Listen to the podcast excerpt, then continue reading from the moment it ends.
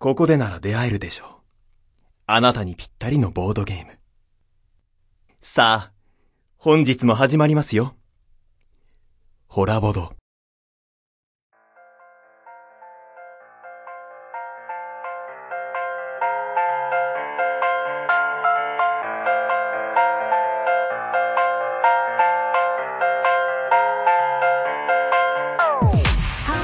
始まりました。ホラボド。このラジオは偏った知識の3人が好きって気持ちだけでボードゲームとおすすめ映画についてあーだこーだおしゃべりするなんちゃって紹介番組です。パーソナリティは私もみ、そして、ノスモスです。麦チョコです。イェイイェイイェイイェイイェイイェイイェイイェイということで今回は第436夜でございますけれども、いやーもうね、なかなかに涼しくなってきまして、そうですね。昨日なんか台風でしょ？うん。凄まじい風がね、吹いたとか吹かなかったとか。まあここら辺は全く何にもなかったですけど、そうですね。そうですまあ、そんな中私たちはあの、オンラインでマーダーミステリー狂気山脈 やってましたけどね。めっちゃ盛り上がりました楽しんでね。ました。あ、本当ですか？私が GM で。そうですよね。すごい上手な GM。もうだって狂気山脈の GM 私もう8回目ですから。プロですす。ごい。プロではないけど、お金ももらってないけど、まあ皆さんがね、楽しんでもらえたのならそれが一番ですよ。はい。準備も大変だったと思います。いや、またね、これ続きありますんで、続編が。やりたい。ねはい星降る天辺とね、白明三角点っていうのがありますので、そちらもね、ぜひ今度やりましょう。はい。はい、というおすすめのマーダーミステリーの話はさておき、はい、最近どうですかのコーナーですけれども、最近あった出来事教えてください。はい。おお、元気。元気っ子。元気っ子ノスモス。ええいやいやいやいやいや、ポケモンみたいな、いけいけノスモスみたいな、気を放てみたいな、そういうあれじゃないんですけど、どうしましたノスモスさん？パーソナルジムを行き始めたんです。パーソナルジム？ジムです。どうしたの？痩せようとしてるんで痩せようとしてる。すもうやめときもう。痩せたいのもあるし、うん最近ね、ゲームマがほら、もうあと1ヶ月。ああ、そうですねあるじゃないです。か切りましたね。そうなんですよ。で、年々ね、ゲームマの体力がなくなってってるんですよ。ああ、まああるでしょうね。私もインタビューで回る体力なくなっていきますもんね。そうなんですよねうんだから朝11時開始なんですけど、もう3時ぐらいになったらね、へたり込んじゃって、本当はやっぱ立ってみんなにご挨拶しなきゃいけないんだけど、もうちょっと座らせてくださいみたいな感じで、座らないと、やば。もう本当大変にな長老的なポジションやってきてるばない、麦チョコさん。いや、でもこうなるのよ、年取ると。そうなんですよ。御年50ですからね、ノスモスさん、こう見えて。そう見た目こんな若いですけど。若い。そうですよ、全然もう。半世紀生きてるんですよ。そうなんだ。そうなんですよ。それで、私犬飼ってるから、ん泊まりではいけないんですよ。だから朝4時起きで行くから、車でね。そうなんですよ。で、渋滞するからどうしても早めに、もう7時とか8時とかには。ビッグサイトについてるんですけど、うん。そっからもうドキドキドキドキして緊張して待ってるじゃないですか。うんそしたらもう、開始ぐらいではもうピークなんですよ。なんでやねん。早い。早い。そっからも加工で。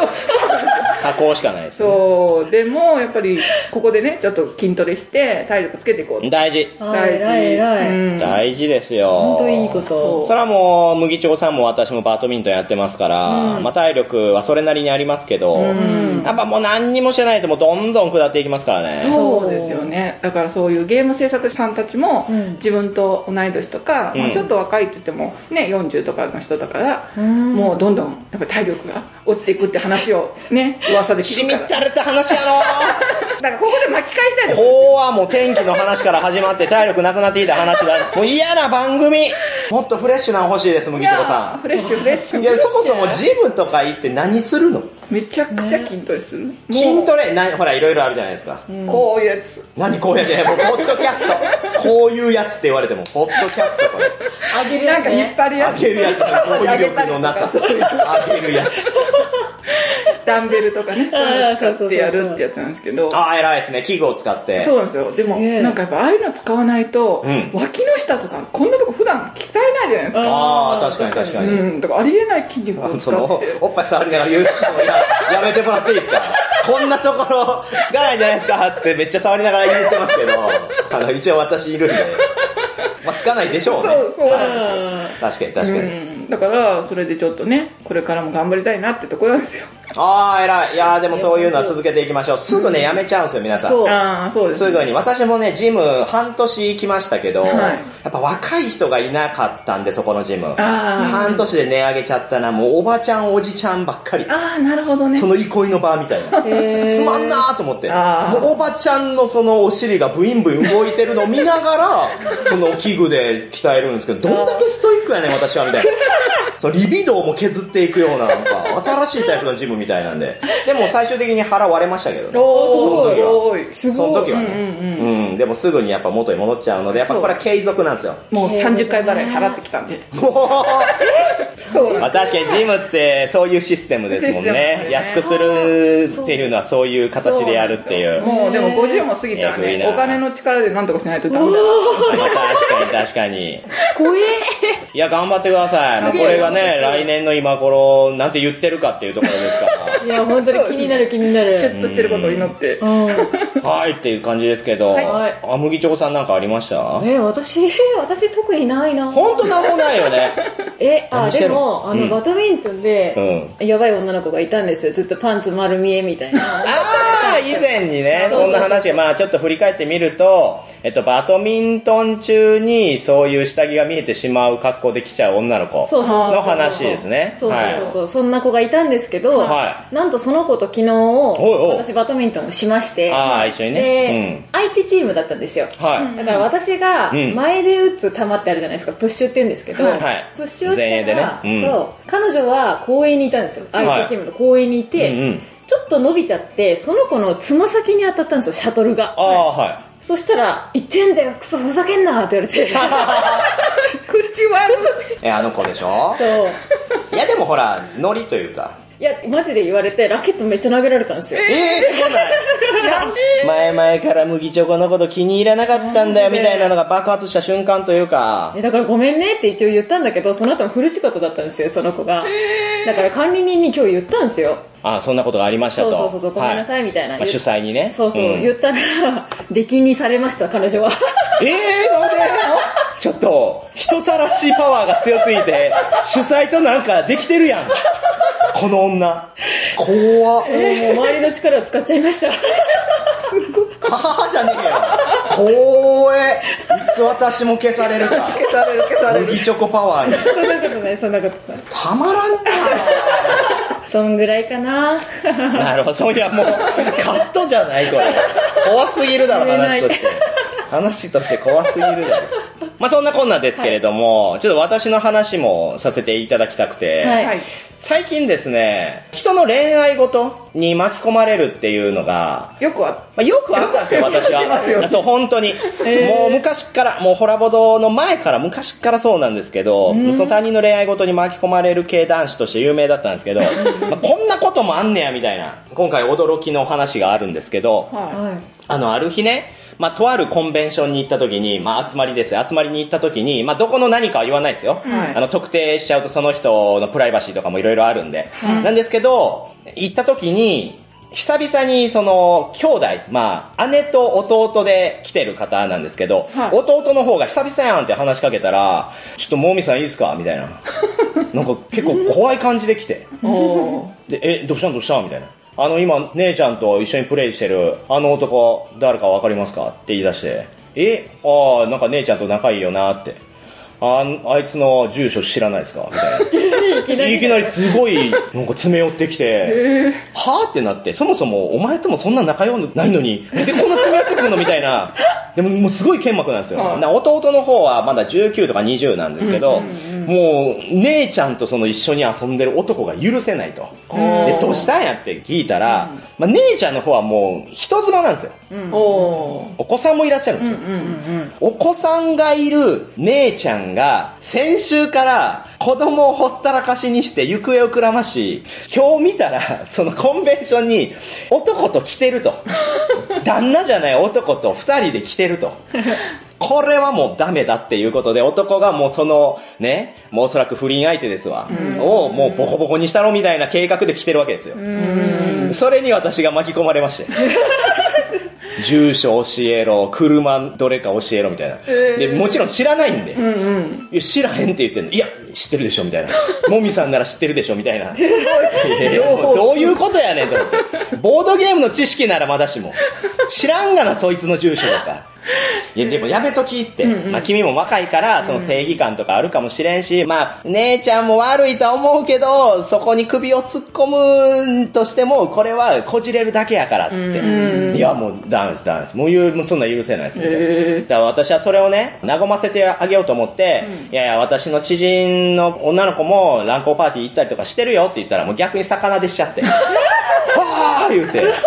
うわ姉ちゃんもそういう感じになってしまうみたいな。言うて。そしたらもう、そう、油注いでしまった結果、あの、帰り際ですよ、もう。だそのコンベンション終わって、じゃあ、はい、お疲れ様でしたってみんな帰ってる中、もうその弟と姉貴と、その不倫相手の3人がその入り口で、おのだおだおだみたいな。もうそうやね、入り口でやめろ、もうその、若さを炸裂するな、そこで。見えんとこでやってくれ。その見える感じであえてここでやろうみたいな。もうやめてほしい。で、私も、お疲れっつって、ちょっと呼び止められそうな空気感出たんですけど、もうダッシュで帰りましたよ。怖ーと思って。つうか、子持ち狙うと思う。どう思いますこの案件？どう思います？どう思います？いや、全員聞いた。すごい。質問トライアングル。うん、なんかね、人妻枠っていうのがね。あ、そう。人妻は、まあ、わからんではないですよ。私だって言ってね、そういうリビドーゼロなんかって言ったら別にそうじゃないですけど、とはいえそういうのはファンタジーじゃないですか。そうです。うん実際にはやってはいけないんですよ。うん麦チョコさんなんでやっちゃいけないかわかります？裁判になるから。正解さすがその通りでございます。そうなんです。こういった案件ね、男子とかやっぱ AV とかいろいろ見てね、夢見がちですけど、実際にあの時間を止められる装置はないし、あと会って5秒でなんかすることなんてないんですよ。けどやっぱ男子は夢を見てしまって、その人妻、しまいにはその子持ちというもうなんか特別な存在に、まあ、浴場しちゃったんでしょうね。で、まあ、その女性側も女性側ですごい若いですから、まだ20代前半ですし、まあ、ちょっと旦那とうまくいってんのかいってないのか知らないですけど、それでまあ、溜まった欲求みたいなのをまあ、ぶつけたんだろうなと思うんです。お互いにね。まあ、ぶつかり稽古したんでしょう。ただまあ、お子さんをほったらかしにしたことも良くないし、で、よくよく考えてほしいのは、今ね、麦チョコさんが言ったように、やっぱ裁判になった時ですよ。訴えられた時に、男子はね、知らないんですよ。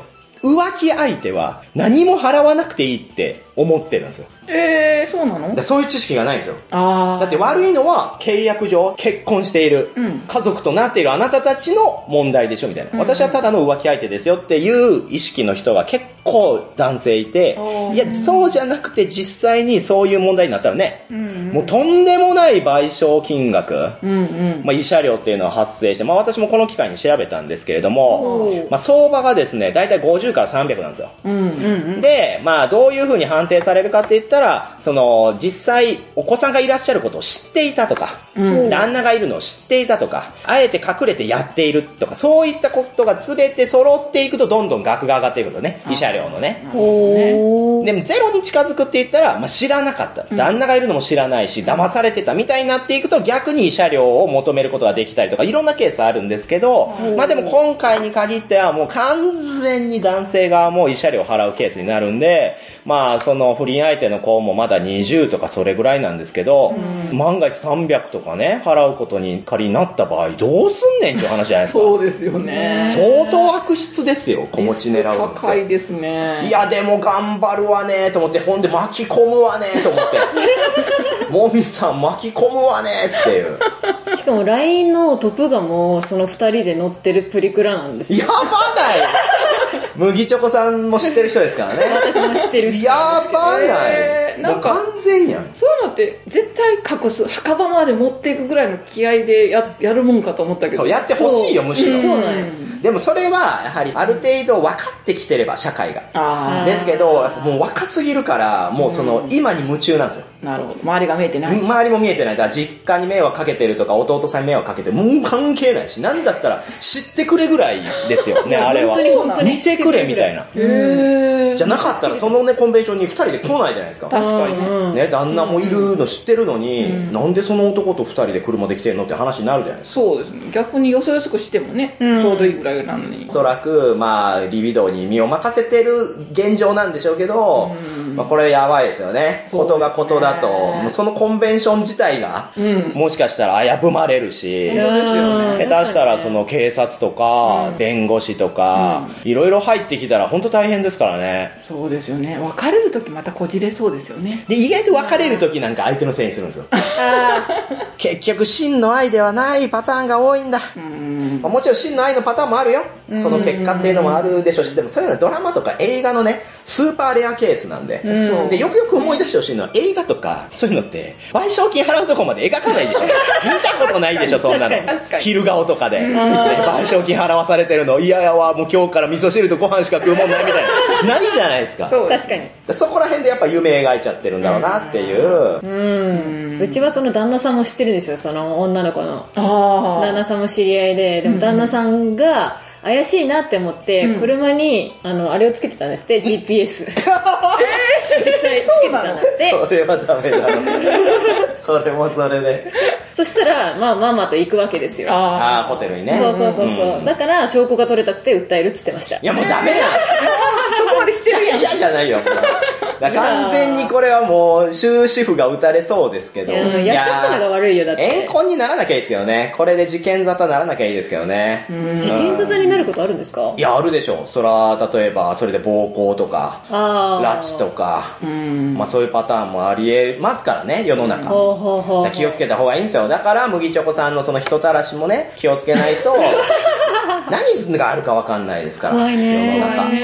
やっぱ不安はつきものよね、恋愛って。うん、怖い怖い。うんっていう、まあそういったね、もみさんの周りってどうなってるのみたいなね。もみさんの周りが知れたね、でもうね。ん。はい、というね、まあそんな話をしてる場合じゃないんですよ、先生。は先生。はい、もう最近あった出来事でこんな23分も撮ってる場合じゃないですよ。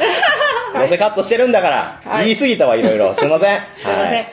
ということで、このホラボドは、ボードゲームと映画を紹介する番組でございますから、今回もシャカリキ頑張っていこうということですけれども、はい。はい、今回ご紹介するのはこちらでございます。ダダン厄介なゲストたち厄介なゲストたち。そうです。そう。しかもね、サブタイトルがウォルトン氏殺害事件ということで。ほおー、これね、今月14日に先行発売されたばかりの新作推理ゲームなんですね。はい。これ以前にですね、国内でも少数販売のあった海外版厄介なゲストたち、その日本語版なんですね。まあ、その少し前から、もう面白いってね、界隈では結構話題になっていたので、もう私もですね、ずっと欲しいなと思ってたんですよ。ところがあまりの人気に、あっという間にその時完売しちゃったんですよ。海外輸入版はね。それがここに来てなんと日本語版の発売。もう一目散に先行販売に飛びつきましたよ。へー。あ、ではいつもの、えーこれは麦チョコさんに言ってもらおうかな。プレイ人数が1から8人。年齢が12歳以上で、時間が45分から75分です。はい、ありがとうございます。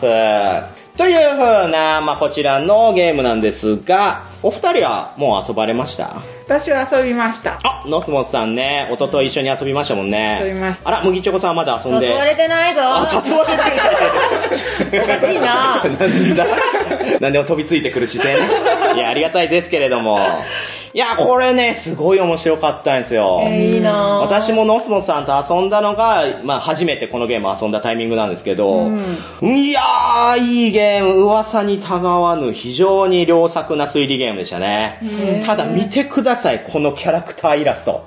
濃いな。めちゃめちゃ強烈でしょ、うん。ついてるパーテーションのだって、もう独特すぎるでしょ不穏な。不穏な、この召使い男女の顔、三白眼感が半端ないですけど。もうやってますもんね。やってました。いや、言っちゃってるってなってるけど。いや、強烈なアートワーク。で、こちらもともとはですね、2017年にスペインで発売された作品で、ジャンルとしては消去法タイプのミステリー推理ゲームになるんですね。で、プレイヤーは大富豪、ウォルトン氏に招かれた探偵となりまして、ウォルトン氏の殺人事件の真相を探っていきます。で、容疑者はその屋敷に客人として招かれた7人。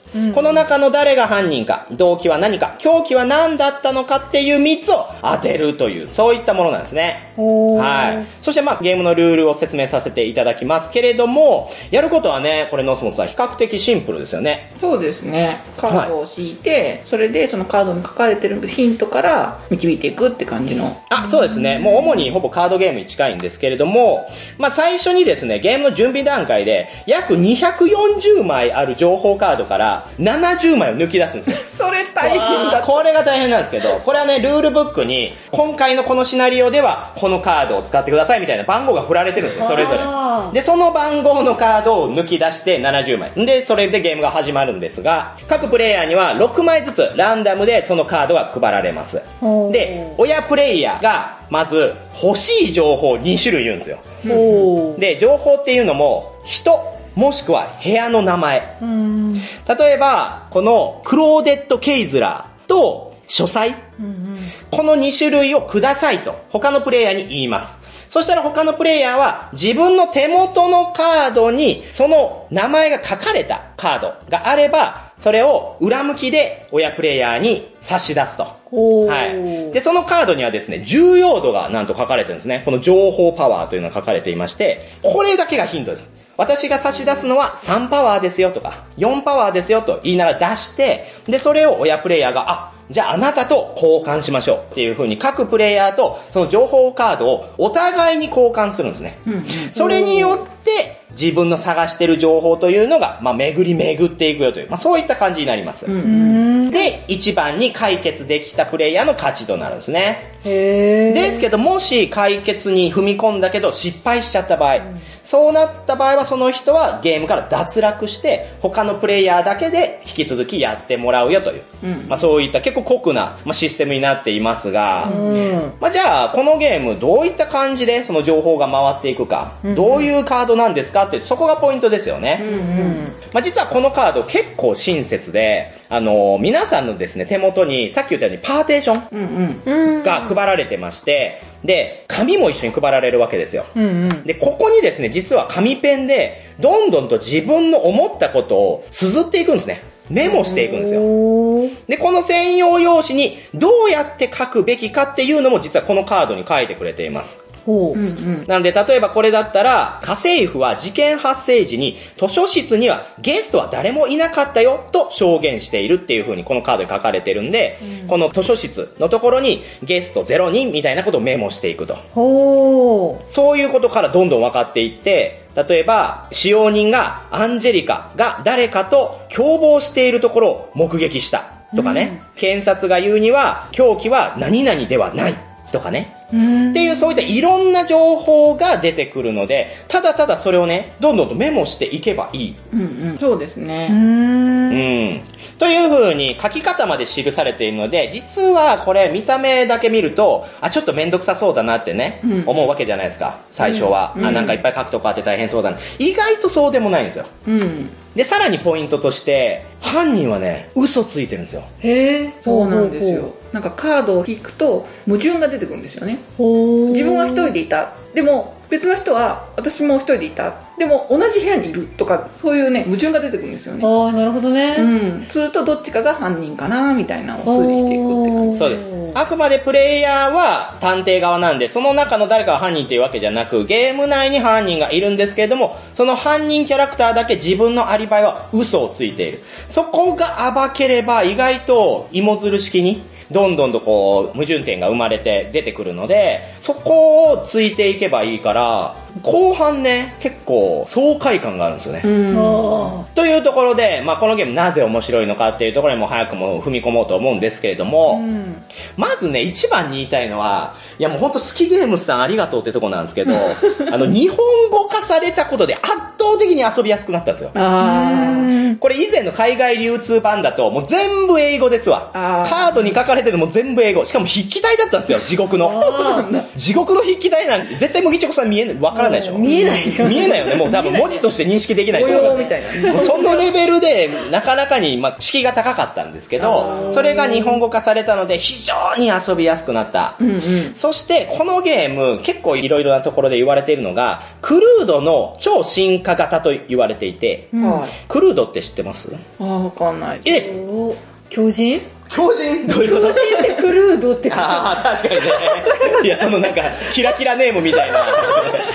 違います。カタカナでクルード、まあ、英語でクルードってまああります。まあ、そういう古典的なゲームがある、推理ゲームがもう、えーもう大昔からあるゲームですけれども、そちらも私一応持ってはいるんですけど、それも消去法型なんですよ。これもそうじゃないですか。ね、何々がない。何々ないから犯人はこの人みたいな。で、それの、まあ、最も古典的なもので、ただそのクルードは、伏せられた狂気カードとか犯人カードを各プレイヤーが持つ情報を集めるだけなんですよ。で、集めて、じゃあ、真相は何？っていうのを当てるんですけど、それってね、それぞれに関連性がないんですよ。つまり、お話として出来上がってないんですね。あくまでランダムでそういう状況証拠みたいなのを探していくっていうのはクルードなんですが、この厄介なゲストたちは、その情報、各情報に大なり小なりの関連性があるんですね。どの人物からの話なのか、どの証拠が何と結びつくのか、犯人の嘘の証言を暴けるのかっていう、この本当に推理してるなっていう没入感っていうのが、このゲームではしっかり味わえるので、まあその点で言うと、この紙に書いていくっていうのも非常にね、プリミティブな楽しさがあるなと思うんですよ。うん。まあ、麦チョコさんも結構好きだろうなって思うのは、こう紙になんか書いていくタイプのボードゲームってついつい没頭するじゃないですか。そうですね。あれ何なんでしょうね？何なんでしょうね。私も何でも言われたこと書いちゃうもん。言われたこと書いてあるの？何それ。え日々日々日々いや、じゃあそこにその証人のとこ名前書いとってって言われたら、麦チョコって書いちゃうの？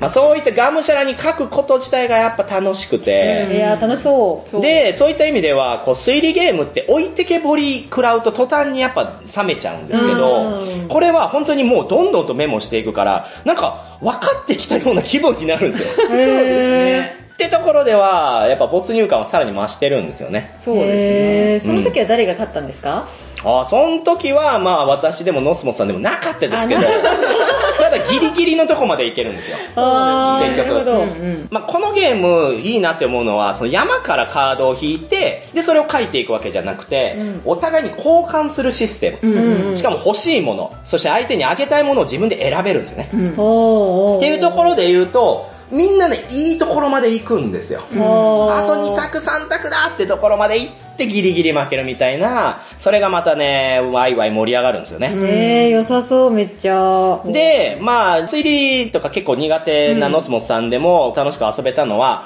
これ難易度がうん7段階。ほ7段階も分かれてるんですよ。で、一応最初ビギナーモードでやらせていただいて、まあそちらだったらね、結構誰でも遊べるぐらいの難易度でしたねい。や、でもね、あの、そこそこ、そんな簡単にスラスラ解けるって感じではなかったです。やっぱり複雑にこう絡まってて、うんうんでもやっぱりその、私みたいなタイプ、あんまり覚えられないんだけど、カードを交換しちゃうから、手元からカードがなくなっちゃうんですよ。う。うんでも、それもメモできるから、カあーードはどんどんどんどん手元からいなくなるんだけど、なくなった分だけこのシートが埋まっていくっていうのがすごくね、パズルっぽくて面白かったです。あー、なるほどね。まあ、メモリー要素っていうのはそういった意味ではこのゲームはね、心配しなくていいですあ、よそうですね。で、これルールブックに付属のシナリオが、えっと、100以上あるので、うんうん。もうそれだけで多分もうずっと遊べますし、そうですね。さらに言うとこれ、スマホのアプリと連動していて、そちらを合わせればもっと何千通りあるんですよ。へー、すごい。そうなれば、まあ一生遊べますわ。ああ。じゃあ一緒遊ぼうい。や、一生まあそ、そしたら今度紙が尽きるんですけどね。紙は有限ですからね。そして、まあなんだかんだ言って結局はカードの引き運ってところもあるので、運次第では一気に真相に近づくこともできるし、まあ逆もあるしってところで言うと、まあ得て増えてみたいなところもそこまで気にしないでいいのはいいですよね。うんうん。うん。というところなんですが、あともう一つ私このゲームいいなって思うのが、最大8人まで遊べる。うん。たくさん遊べる。こう人がいっぱい集まったゲーム会とか、こう卓あーちょっと6人でこの卓集まったけど、何するってなった時困るじゃないですか。あー、困りますね。6とか本当一番困るんですよ。確かに。そういった時に、まあ大体セブンワンダーするとか、It's a Wonderful World やろうとか、まあ、そういう話になりがちですけど、それもやっぱ飽きるので、そういった時にこのね、厄介なゲストたちがあれば、もうみんなで推理合戦、うんうん。非常に盛り上がります。へー、いいですね。でもおすすめは4人。4人。ああ、これね、BGG でも4人って書いてましたわ。っていうのは、これ一周したら解決フェーズに挑むんで、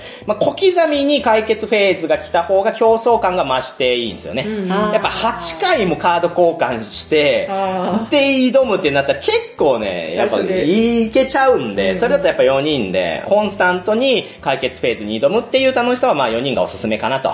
はい、というところです。うーん、楽しそそしてですね、遊ぶ際のコツ、ポイントっていうところに入っていくんですが、う。はい。なんだと思いますこれ、遊ぶ際のコツ。コナンになりきる。これね、遠からずっすね。あ、遠からず。私も思ったのは、このゲーム、まあ、とにかくこういうタイプのゲームを遊ぶ際のコツは、分かったふりをするです。あへはあはあはあ、はいはいはい。あ、そういうこと？みたいなことをみんなの前で言うことによって、みんなが、ああ、やばい！みたいな。うん、じゃあ焦っちゃう。焦るじゃないですか、うん。そうやって相手を煽るん。ですよ。うん。これがもう科目に全員黙って遊ぶと、やっぱもったいないので、分かったふりをするっていうのはうざくない範囲でやるべきかなと思いますよ。確かにもみさん。めっちゃやってへて、ーすごい分かった分かった、あ、分かった分かった、あ、もう俺いけるわって言って、うん。見事外してて。そうですね。脱落したってことそう。えー、やばその時のリアクションも大事ね。もう腰から崩れ落ちる感じで、ズーサーっつって、やってもたズーサーってね。はい。まあ、それでこそですよ。うん。へー。はい。あと、遊ぶ際のコツとしては、プレイ人数が少ない時は、あえてみんなが持っていなさそうな情報を宣言するっていうのがポイントです。ああ、確かに。っていうのは何かというと、さっき、その部屋名か、容疑者名を言って、みんなからカードもらうって言ったじゃないですか。うんうんこの時にあえてみんなが持ってなさそうなやつを言うんですよ。うんそうすると、このゲームのルール上、その場合は山札から3枚引いていいよっていうルールなんで、うんえー。めちゃめちゃ得なんですよね。ランダムの新しい情報が3枚やってくるんで。んまあ、そういった戦術もあるので、プレイ人数が少なめの時はそういう風に狙ってみてもいいかなとうん。思いましたね。そうですね。うん。そう。で、あとですね、誰からもらったカードかは手元でわかるようにしておこうっていうのもコツ。う。ん。結構同じカードが、私が上げたカードまた戻ってきたってなると、1手番損しちゃうんですよね。あー、なるほどそうだからノスモスさんからくれたのに、ノスモスさんからもらったっていうのを私が忘れて、ノスモスさんにカードあげるときに、じゃあこれあげるっつって戻しちゃってるんですよ。あー。けど本人は気づいてない。で、戻ってきたの見て、うわ、これ私知ってるやつやんってなって、ごめんね、みたいな。感じになっちゃうんで、そうならないようにちょっとパーテーションの中でね、これはノスモさんからもらった、これは麦チョコさんからもらったみたいなのを、まあ、若干分けておけると、まあ、みんなに優しいかなっていう、事故がなくて済むかなっていうのはありますね。おうーん、まあ、みんなで楽しくワイワイ遊ぶゲームなんで、ちょっとやめてよみたいな空気だったら嫌じゃないですか。嫌ですね、ちょっと。うんうんっ。ていうのが遊ぶ際のコツかな。うん。はい。そして、ネガティブな点。はい、もうホラボド的、このゲームのネガティブな点をあえてあげようですけれども、はいうんこのゲームのネガティブな点は何でしょうか？カードの準備が大変。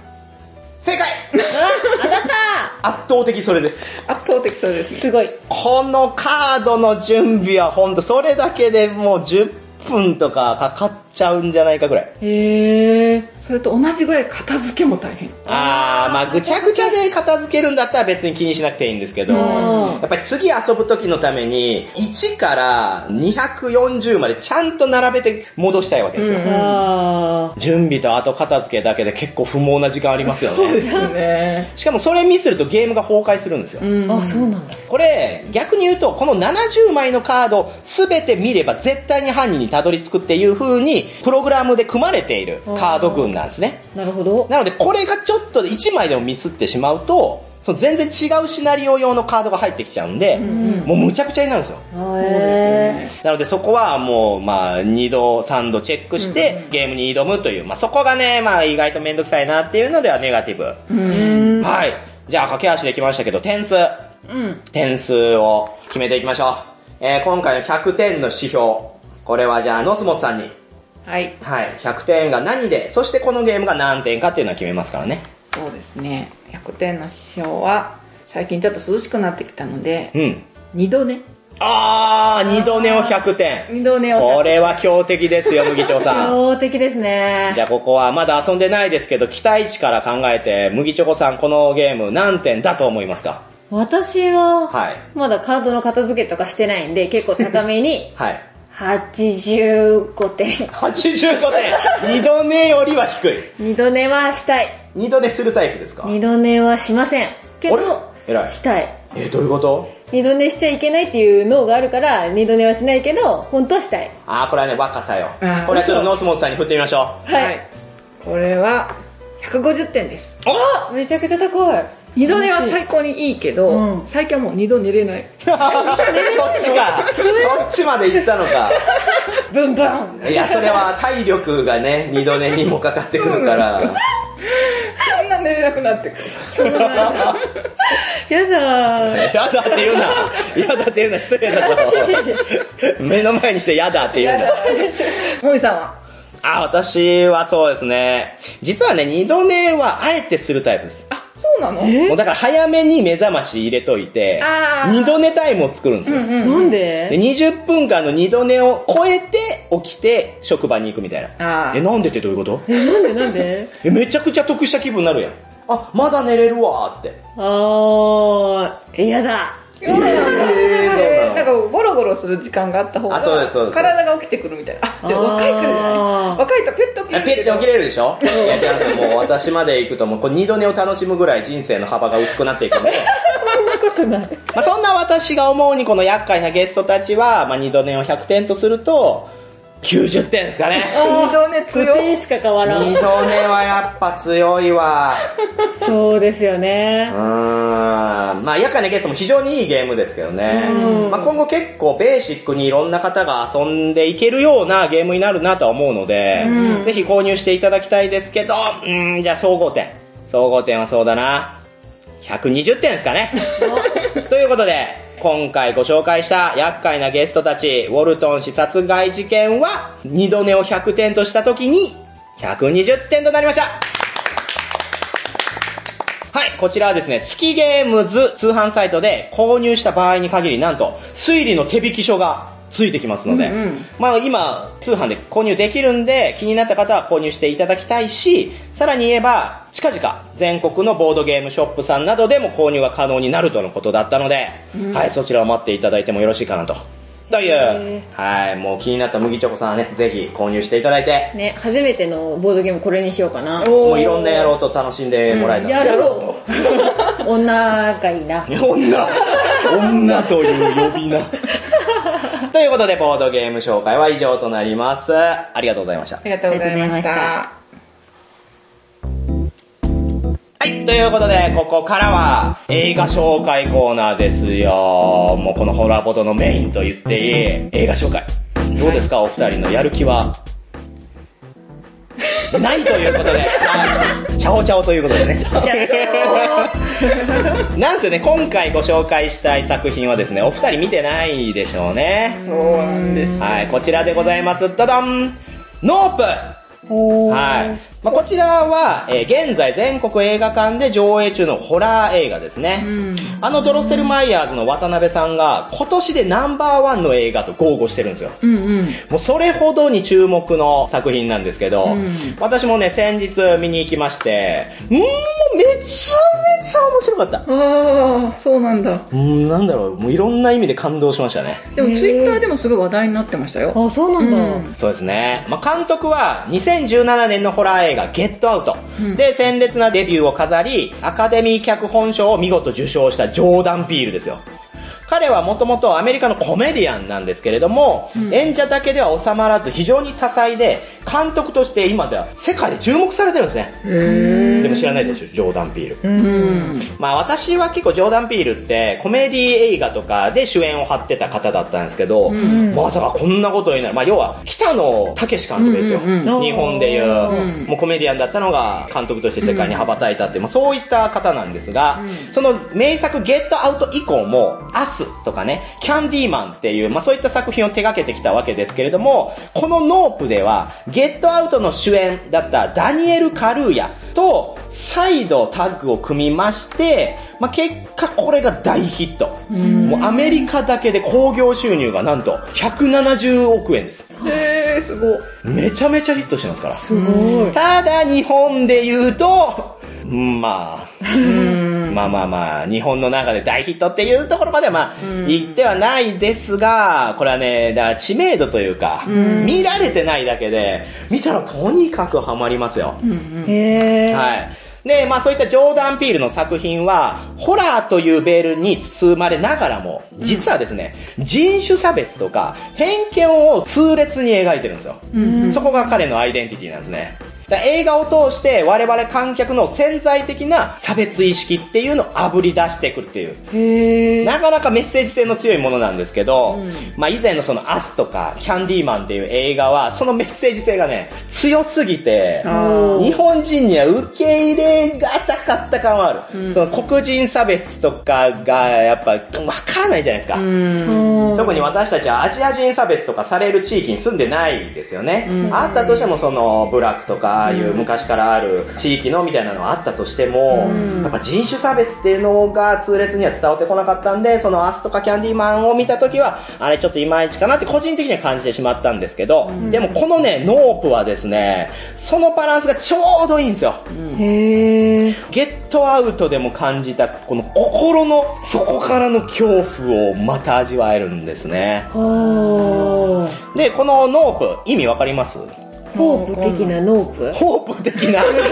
あー。ホープの逆みたいな。あーまあでもそういう語源もあるんですかね。私もそこまで詳しくないですけど、ノープっていうのはありえない。へだから何々してよって言ったら、ナープって。そう、ありえないわ、やらないわよっていう。まあそういった風に使う言葉なんですけれども、で、さらにこの映画のキャッチコピーは、最悪の奇跡。なんですね。まさにありえない状況と奇跡と恐怖が立て続けに襲いかかってくる。ー。とまあここまでね、ああだこうだ言ってますけど、言っても二人がもうほうしか言わなくなってるように、よくわからんわと思うので、ちょっと予告動画をね、見てもらおうかなと思います。はい、じゃあちょっと準備しますね。え結構面白そうですね、そのまままでの話聞いたらね。そうですね。ただな、何系なのかなっていうのがね。ああ、そうそうそうそうそう。ホラーもいろいろねていらっしゃるんだろ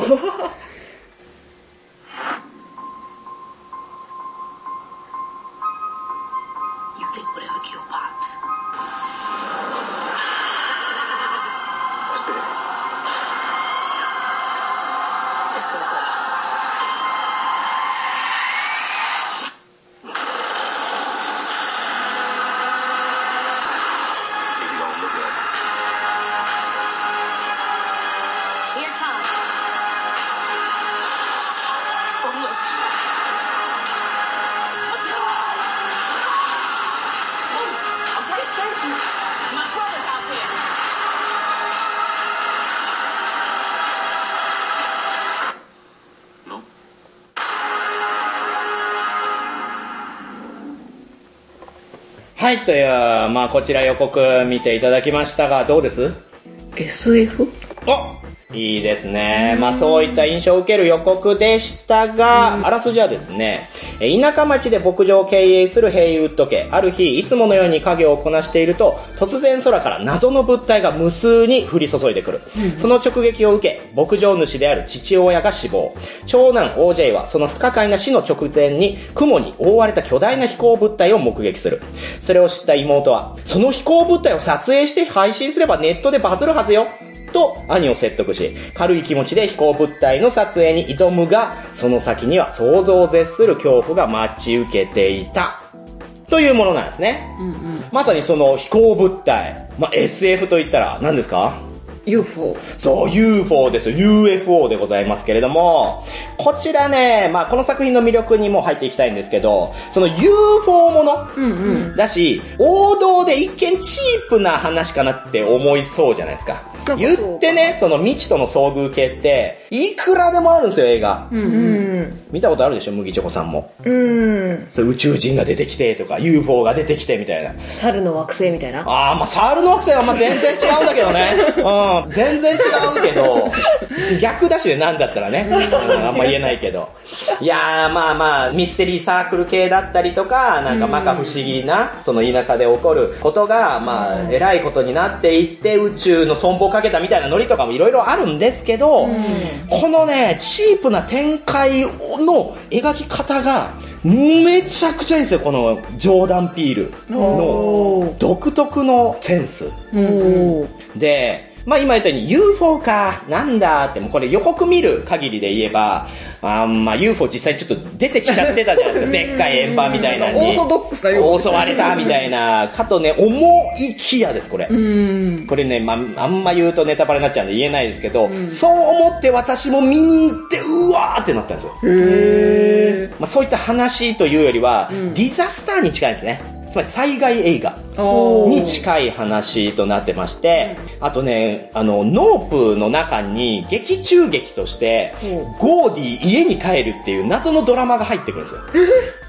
えっとね、例えるなら、フルハウスなんかは皆さんまあ見てたと思いますよ。もう最近だったらなんかフルハウスの方々が大人になったバージョンとかね、まあ放送あったりするじゃないですか。アメリカとか向こうでは、もうそういった一家を描いたコメディドラマって、めちゃくちゃあるんですね。80年代、70年代に。あそういうヒットがあったんですけど、そういったものの劇中劇でゴーディ家に帰るっていうドラマがあったよっていう体で、それが時折流れるんですけど、もうそれもすごい怖いんですよ。ただただみんなでなんか、はは今日も食べるな、ポップコーンさ、キャッキャッキャーみたいな。はい。で、そこにチンパンジーが出てくるんですね。うんうんチンパンジーっていうのはゴーディって呼ばれてて、そのゴーディと仲良く暮らす白人たちの話なんですけど、これが、その実際にゴーディのドラマを撮ってる途中に、チンパンジーが共演者たちを食い殺すっていう事件が発生して、で、それがなんとこの UFO 事件と絡んでくるんですよ。絶対絡まんやろみたいな、そういったところの絡み合わせが、まあ、そこにまたね、メッセージ性があって、そのちょっとした差別とか、そのアジア人を笑い物にする当時の風習とか、まあ、そういったところと、メタ的に、メタファー的に絡ませているっていう。で、ただただ絡ませるだけだと鬱陶しいな、そのメッセージ性が強すぎて重いなってなるんですけど、そこのね、ホラーとしての描き方が素晴らしいんですよね。でいて、結構コメディタッチな要素もこの映画にはふんだんにありまして、まあさっき言ったように、妹としてはですね、これで バズりたいんですよ。うん。今時。え、お兄ちゃん UFO 見たの？じゃあそれ、ネットで配信してさ、バズりましょうみたいな。不謹慎。怖い怖い。で、家業が、その映画に使う馬を提供するっていう家業なんですよ。それで牧場を経営してるんで、で、それが結構下火なんですね。で、それでまた浮上させるために、一発当てるぞって意味で、そういった、まあ、バズろうというので、撮影するために、うん、UFO をおびき出そうとするんですけど、この能天気な妹、それから友達として出てくる M っていう男の人がいるんですけど、もうめちゃめちゃ元カノを引きずってて、そのね、掛け合いは明らかにコメディなんですよ。来た来た兄ちゃん来たよみたいな。そういうノリで笑えるところもあるんですけど、そこの緩急なんですね。い。ああコントラストになっていて、笑いから不意にズンって怖くなった瞬間に、ずっと怖いよりも、ーうんうん。よりこの重く感じて、うわーってこう背筋が凍るっていう気持ち。うんうん。ここはね、やっぱ素晴らしいです、このセンスは。うんで、不意に感情移入しすぎたところにやってくる実際の物体ね。うーん。これが結構グロいっす。そうなんだ。黒いんだ。グー、まあ、ぐまあ、語話描写ではないんですけど、うん残酷だなっていうのはいくつもありますあーやねっ。ぱホラーなんですね。ホラーですね。という、もう何度も味わえる、非常に良質なホラー作品として、おすすめのこのノープ。うん。どうですか？気になってきました？いやー、角ガエルに勧めたいですね。あ、旦那様に。ホラー。あ、でもどうかなどうだろう。あなたの旦那さんあれなんですよね、ちょっと下品なホラー好きじゃないえこれ下品なホラーなの？いや、下品ではないんですけど、なんていうんですかね。ゾンビはダメって言ってたから、ゾンビじゃないゾンビを下品って言ってる時点で、私の中で、ちょっとずれてるんですよねなるほ。ど上品なゾンビ映画もいっぱいあるのにとか思うんですけど、うーん、なんでしょうね。まあなんか差別とかっていうのを、やっぱメッセージ性の中にあるので、もしかすると旦那様よりはノースモスさんの方が合うかもしれない。なんか繊細な、その描き方みたいなところを味わうっていう。人間模様みたいなのがある。そうですね。麦チョコさんどうでした？まあ、レイトショーなら見に行くか。おー素直な意見。素直な意見ですね。夜の方が怖さ。あまあ怖いですね。まあ私も帰り際やっぱ気をつけましたもん。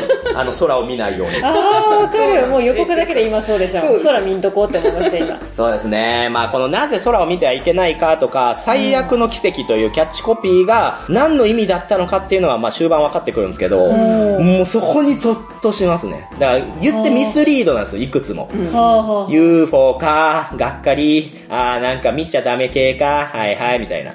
最近の映画でよくあるやつね、みたいな。そうじゃないんですよ。そこがね、まあ見ていただかないと何とも言えないですけど、まあ言って賛否ある作品ではあるので、まあそういった点、まあなんでしょうね、あえてそのハードル上げすぎると、もしかしたら否定的になっちゃうかもしれないんで、あれですけど、本当に、その、ディザスターかな？私が言いたいのは。ディザスター寄りで見ていただけたらいいかなと思いますね。でも気になりますね、うん普通に。いやー、非常にいいので、ぜひレイトショー、まあ、もしくはまあ配信始まったら見てもらってもいいですけど、実はこの映画、その音響にもめちゃめちゃこだわってるんで、へー。劇場で見た方が圧倒的に怖いです。じゃあ、ノスモスさんと一緒に見に行けばいいですね。